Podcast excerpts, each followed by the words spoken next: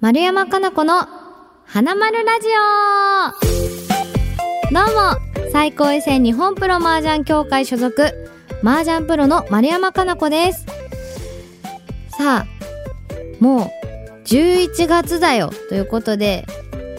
年末に向けてなんかどんどん近づいてきていますね。もう今年もあと2ヶ月で終わっちゃうのね。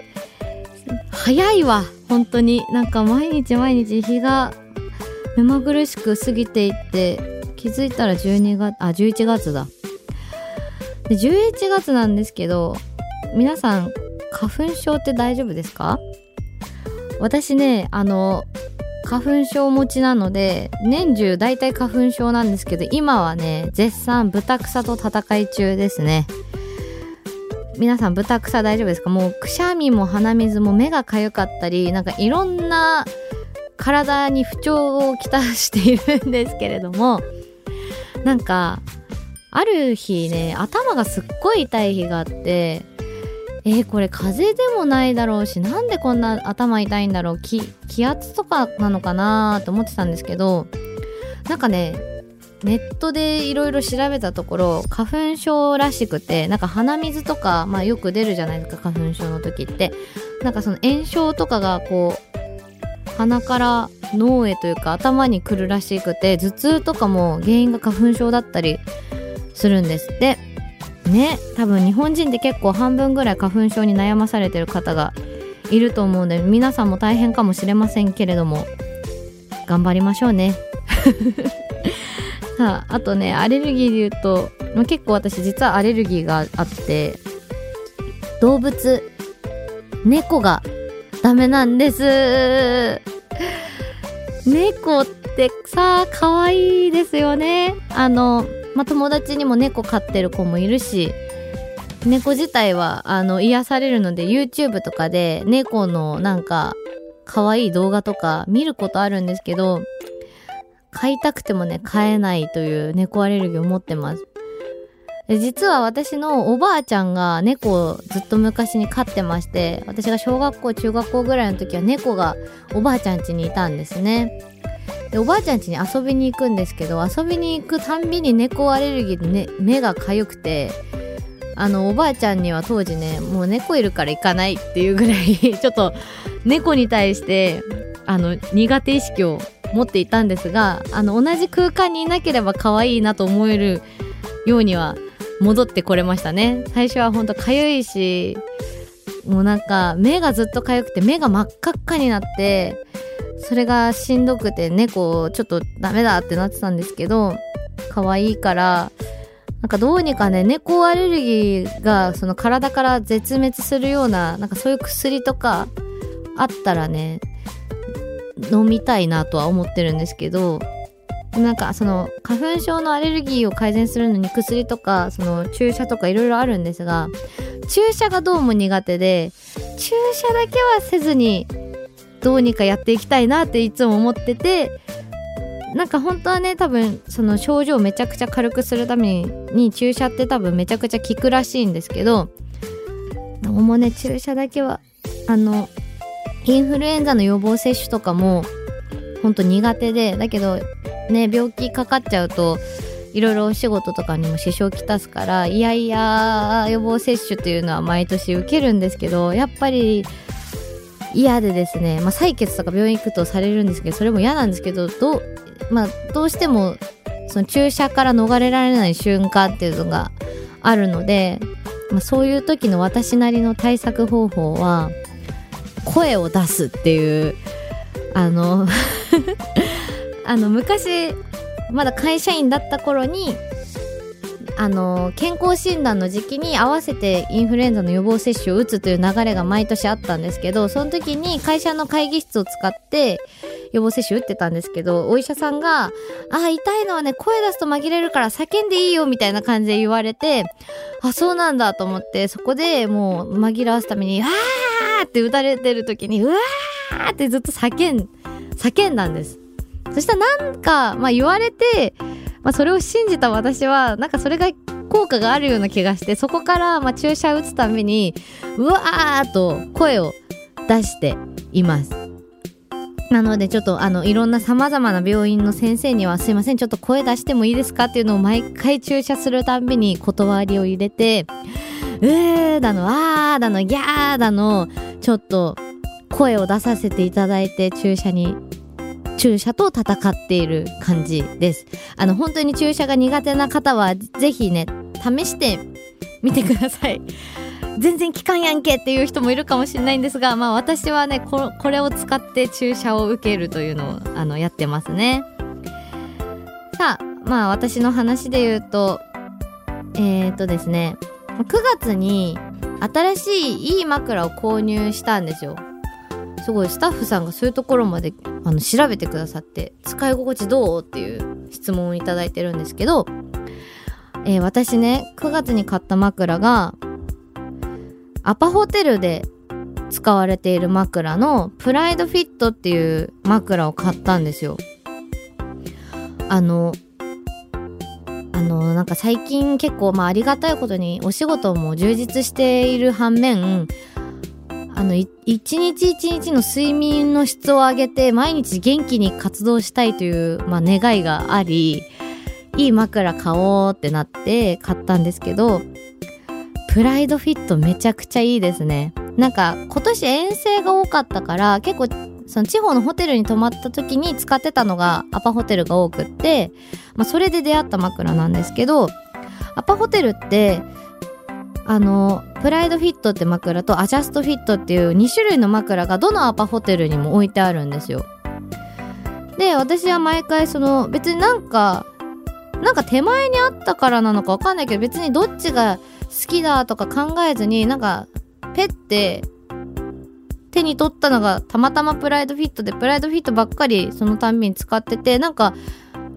地方とかホテルであんまりよく寝れないとかってよく聞くんですけど、自分家じゃないと寝れないとか、私全然そんなことなくて、むしろ、なんかどこでも寝れるんですけど、その寝る、入眠までに入る時間というか、頭の支えてる位置なのかわかんないんですけど、すごい寝心地いいなと思ったのが、プライドフィットだったので、あこれは家でもプライドフィットで寝たいなと思って9月に購入しました。もう、だいたい2ヶ月使ってきたんですけれども、やっぱりいいですね。で、なんかやっぱネットで枕買うにあたって、そのプライドフィット以外に他にいい枕はないかとか買う前にいろいろ調べて検討したんですけど、まあいろいろいいさ、メッセージ、なんだ、こういう良さがありますみたいなのたくさん書いてあって、いろんないい枕多分今ってすごくあるんですけど、やっぱり使ったことある方が、あの、安心して買って、こうギャップがあったりしたら、せっかくいい枕あったのになんか合わなかったとかっていうのも嫌だったんで、私は結局アパホテルのプライドフィットにしたんですが、あの、安定感があります。うんと、枕、ふかふかの枕、低反発の枕、例えばなんかシャリシャリしてる枕とかって、ま、枕にもたくさんの種類があると思うんですけど、プライドフィットはなんかメッシュの枕で、硬さで言うと結構硬い、しっかりしてるんですけど、真ん中だけがくぼんでて、そのくぼみに頭がフィットする感じの枕ですね。なんかね、高さも、昔はすごい高い枕、ふかふかのホテルのなんかもう首が結構上がるような枕が気持ちいい好きだと思って高い枕買ってた時期もあったんですけど高さのね高さの高い枕買ってた時期もあったけどなんかもう最近首がずっと痛くてなんで痛いんだろうって首の位置の問題なのかなと思ってプライドフィットを使ってからの方が高い枕を使ってた時よりもちょっと自分には合ってるのかな。ただやっぱね首はずっと痛くて、これ多分姿勢の問題なんですけど、麻雀プロってやっぱずっと椅子に座って麻雀打つ時間が長いので、結構首、腰、肩に来るんですが、私にはちょっとハンデが1個あって、背が小さすぎることによって、あの、椅子を高くしないと、対面の範が届かないっていうのがあるので、椅子を高くするんですけど、椅子を高くすると今度足が床につかないって問題が起きて、その足が床ない床につかないことによって結構姿勢が、いい姿勢を保つのが難しくて、どんどん姿勢が悪くなるのがよくあって、多分姿勢が悪いことから首肩痛いになって、あとはパソコン使ったり、まあ、配信見たりとか、なんか、まあ、ツイッターで告知するとか、結構基本的にパソコンとかスマホとかを使う時間も長いのもあり、目から来る疲労みたいなのもあって、まあ、最近は枕に気気を使い、起きて時間に余裕がある時は、まあ、ストレッチだったりヨガをしたり、寝る前にもヨガしたり、あとはなんか、あの、誕生日ぐらいにいただいた足のね、マッサージ機みたいな、あの、もぐまるライブっていう私がやってたライブで、参加してくださった皆さんがこう有志でお金を多分出し合ってくれて、皆さんからいただいた足のマッサージ機ももうめちゃくちゃ使ってて、あとホットアイマスクですね。目の疲労を軽減するためにホットアイマスクをを寝る時につけて温めながら寝たりとか眼球眼性疲労をこう改善するためのマッサージとかを YouTube で調べて寝る前にこう指圧を自分でしたりとか結構こういろいろやってもなかなかすっきり全部改善というわけにはいかないんですがこれ以上疲労を蓄積したらあのなんかすごい体がだる、だる重でしんどくなっちゃうなっていうので、まあ日々、日々そういうね、なんか体にはかなり気を使って生活しています。なんかね、いい方法あったらいいんですけど、だからマッサージとかもよく行きますし、整体とかも行くんですけど、ね、ほんと、なんか、いろんなお仕事、皆さん、まあ、体資本だと思うので、あの、こういうのいいよっていうのがあれば、ぜひおすすめを教えてほしいです。そう元気に毎日生きていきたいんですけどね、なかなか蓄積した疲労っていうのは簡単には取れてくれないもので、困っております。はい。まあ枕の話したんで、せっかくなんで、まあ日用品とか自分のこだわってるものについても話そうかなと思うんですけど、あの、家、家のこだわりとかで言うと、最近、あの、アマゾンとか楽天のセールが大好きで、なんかそのセールの時期になると、なんかいいものを安く買えないかなってこう、血眼になって、セールのページを結構物色するんですけれども、今年の楽天セールの時に、あれを買ったんです。プロジェクターアンカーのプロジェクトを買いまして、いや、めちゃくちゃ良いんですよ、それが。あの、私、家にテレビない話はよくしてると思うんですけれども、なんで、画面、何かこう、対局とか見るときって、携帯、スマホだったり、タブレットだったり、パソコンの画面だったり、まあ、どれかで見ることが多いんですけど、もうちょっとこう、大画面で臨場感ある感じで見たいなっていうので、あの、安くなってたから、ネビュラ、アンカーのネビュラを買ったんですけど、えっとね、これです。アンカーネビュラカプセル3レーザーっていうやつを買ったんですよ。めちゃいいやつ。結構割と最新のやつなんですけど、あのね、今見たら販売価格10万9000円に税って書いてあるんですけど、セールの時は確かね、8万円台ぐらいで買えたんです。まあ、決して安い買い物ではないんですが、本当にね、買ってよかったと思って、まず、これすごいのが、えっ、と、プロジェクターを、まあ、ポンって置いたら、ちょっと角度がずれた状態で置いても、中でセンサーで反応して壁に映るときには、しっかりと、こう、平行というか自分が見るのに見やすいように壁に映るんですよね。なんか多分安いプロジェクターっていうか昔私が知ってるプロジェクターって、ま置いて自分で位置を調整したりそのピントを調整したりとかそうやって使うものだろうなって思ってたんですけど、まあ、プロジェクター使うことなんてほとんど人生の中でないんでなんか学校とかなんかの行事とかで誰かが使ってるの見るとこのピンと合わせたりとかなんか距離を合わせたりとかなんかそういうのをしてた印象があるんですけどね、すごい、なんか時代の進歩に私全然ついていけないなと思ったんですけど、ポンって置いたら勝手にピント回してくれて、なんか、画面もくっきり映って、すごいんだけどと思って、まずつけた瞬間に感動して、え、すごい、何これ？ってなって、で、やっぱ大きい画面で対局見ると楽しいですよね。なんかパブリ、一人パブリックビューイングじゃないけど、なんか友達呼んで、みんなで、その壁とかに映した大画面で麻雀見るとかめっちゃ楽しいな楽しそう。まだ実現できてないんで ちょっとそのうち友達呼んでやりたいなと思ってるんですけど、はい、そ、それができるようになったのが、あの、家の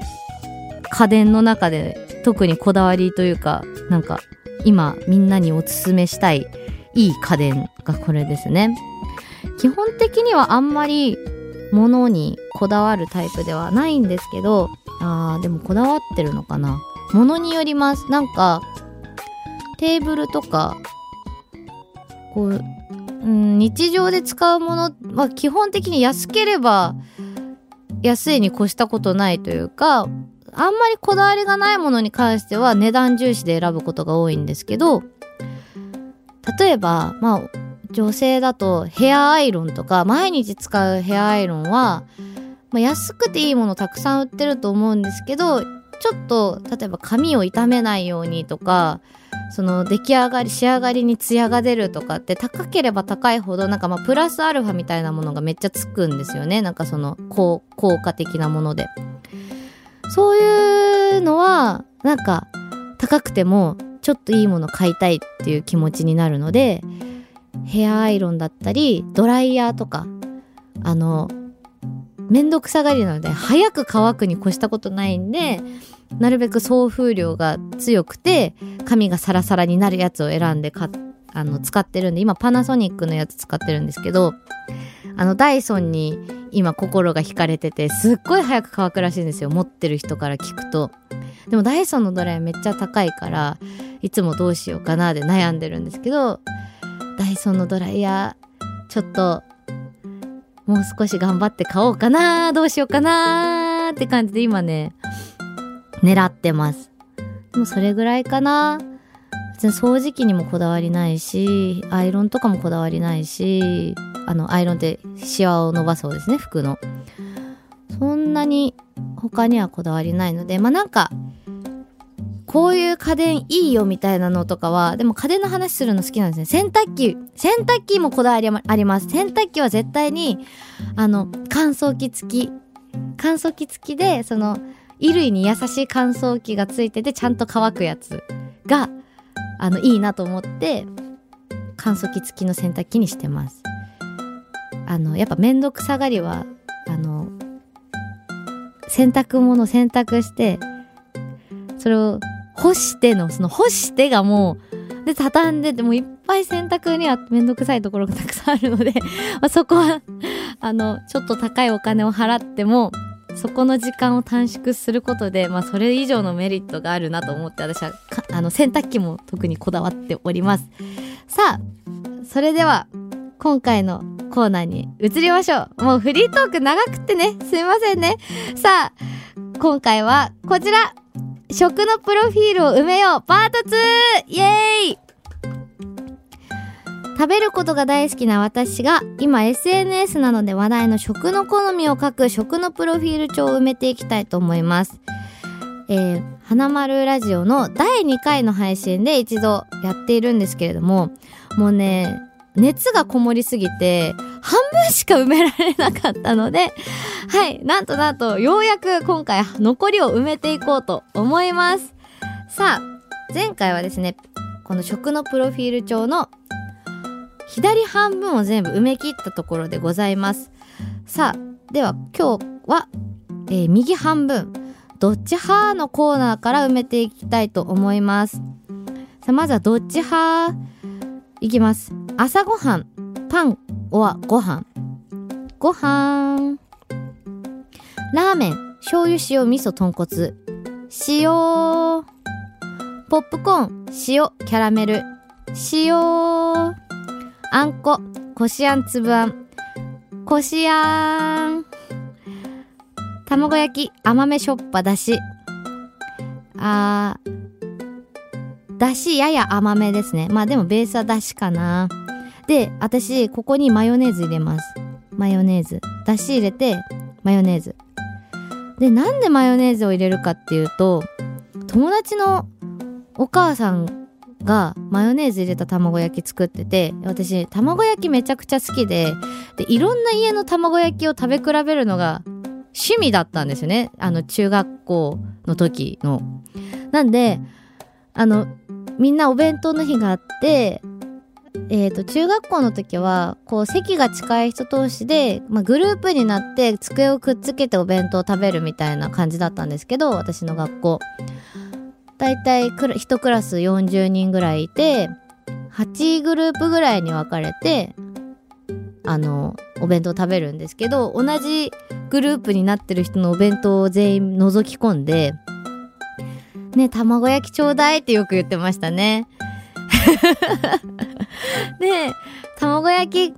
くれたら代わりになんか好きなおかず取っていいよみたいな感じで、あの友達とおかずを交換して食べるのがすごい好きだったんですけど、よく卵焼きを人からもらって、美味しかった卵焼きには、あの、これってどうやって作ってるの？みたいなのをその子に聞いて、え、わかんないよとかって最初返されるんで、ちょっとお母さんに聞いといてみたいな感じで、あの、どうやって作った卵焼きなのかをちゃんと調査して、それで、あの、出会ったのが、こう、マヨネーズですね。マヨネーズ感のあ、マヨネーズっぽい味はあんまりしないんです。マヨネーズを入れても。だけど、卵焼きがなんかふっくらするらしくって、そのお母さんはマヨネーズを入れてたんですけど、それを聞いてから私は自分家で、ま、あの、卵焼き作る時も必ずマヨネーズを入れます。なんで、マヨだしで、ちょっと砂糖を入れて作ります。マヨがいい隠し味になるんで、ぜひ皆さんも入れてみてください。カントリーマーム、白、茶。白。柿ピーの重要度、柿、ピー。ピー。昔柿ピーめっちゃなんかおばあちゃんちとかなんかあったんですけど、牡蠣だけめちゃ残してピーだけ食べてましたね。なんか牡蠣が辛くて、子供の私には、今は牡蠣も食べれるんですけど、牡蠣1個に対して P3 個ぐらいないとバランス取れないぐらいで、すぐ P がなくなって、また違う牡蠣ピを開けて、あんた牡蠣だけ残ってるじゃないみたいな言われてました。だって辛いんだもんって言いながら P を食べてました。ね、P だけ買ってもらえばいいのにね、牡蠣ピの P だけ食べてました。えー、仕事中、コーヒー紅茶その他。その他。コーヒーがまずね、あんまり得意ではなくて苦いのダメなんで、コーヒーか紅茶の2択だったらもう100%紅茶で、普段は、うん、お茶はウーロン茶。あ、でも好きな飲み物、前回何でもトップ3で好きな飲み物の1位、2位、3位を言ってるんですけど、オレンジジュース、ソリティライチ、ウーロン茶。これに限りますね。仕事中もだいたい持ち歩いてるの、それで。今日はね、今日もソルティライチだし。今日ソルティライチを片手にやっております。さあ、アイス、カップ、コーン、カップです。コーンはね、絶対なんか、コーン、あの、何、知覚過敏でゆっくりアイス食べるから、その、アイスが溶け始めるんですよね。溶け始めた時にコーンだと大体下のとんがりのところからアイスが漏れ出して手がベトベトになるということをいつも繰り返すので、なんかコーンがたまにちょっと普通の昔ながらのコーンとは別に、なんていうの、ワッフルっぽいというか、ちょっとクッキーっぽいというか、なんかいい感じのコーンのね、やつに出会ったら、それ食べたいなって挑戦するんですけど、やっぱり手がベッタベタになるんで、あの、まあ基本はカップ。たまにコーンに挑戦して同じことを繰り返すっていうのをやってます。はい。どっち派のコーナーは以上。これ2択はすぐ行けますね。これ早かった。次。最近ハマっている食べ物。えー、最近なんだろうな。ハマっている食べ物？えー、難しいな。何何かな？あ、でも、やっぱ生肉が好きなんですよね。なんで、まあ、年中ハマってるのは生肉ですかね。馬刺しとか。馬だとレバーの刺しが生で食べれるんで、レバ刺しとか。あとなんか、地方に行くと、九州とか行くとね、鶏わさとかなんかこう、鶏もレア、レアとか生とかで食べれたりするし、なんかやっぱ生肉見つけると途端にテンション上がるので、なんか外で外食するときはまずメニューに生肉がないかを確認して生肉は100%注文します。おすすめポイントはですね、えー、脳を満たす幸せ度が高いことですかね、生肉。で、なんか、まあちょっと今ほんと行きたいなと思ってるのが韓国で、韓国ってユッケとかレバ刺しとか、あと、あの生のちっちゃいタコ、動いてるタコとかも食べれますよね。前韓国料理屋でそれた、動いてるタコ、あ、ちっちゃいタコじゃないや、動いてるタコを出してくれて、その切る前のタコですね。これ切ってきますって言って、なんか最初にタコそのものを見せてくれてで切りたてのタコがまだ切られた直後なんで全部細切れなのに全部動いてるみたいなタコがあってめちゃくちゃ美味しかったんですよねやっぱ新鮮な生ものって最高なんだなって思いましたあの石川県に出張行った時も朝ホテルの朝ごはんはなしにして朝食なしのプランで宿泊して朝あの市場に行ってなんかウニとかカニとか食べてきたんですけどやっぱ市場だから新鮮なんですよね。もうめちゃくちゃ美味しくて新鮮な生もの最高ってなりましたね。あのなんということでしょう。私のオープニングトークが長すぎることによって今日半分終わら埋めたいねって言ってた食のプロフィールパート2はなんとあのちょろで終了となりました キャー時間配分が完全にご利用は計画的にみたいな感じですね。あの、そろそろ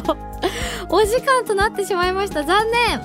次回ですね。次回やりたい。この最後の、最後まで埋めるところまで。はい。次回はコンビニで買えるもので大好きベスト3から最後までいきたいと思います。さあ、この番組ではあなたからのメールをどんどん募集しています。番組ホームページにあるメッセージフォームから送ってください。ネタメッセージを募集中のコーナーもあるので花丸ラジオのオーディのページの記事をご覧ください。またこの番組のオーディプレミアムの方ではプレミアムでしか聞けないマルコのこぼれ話をしちゃいます。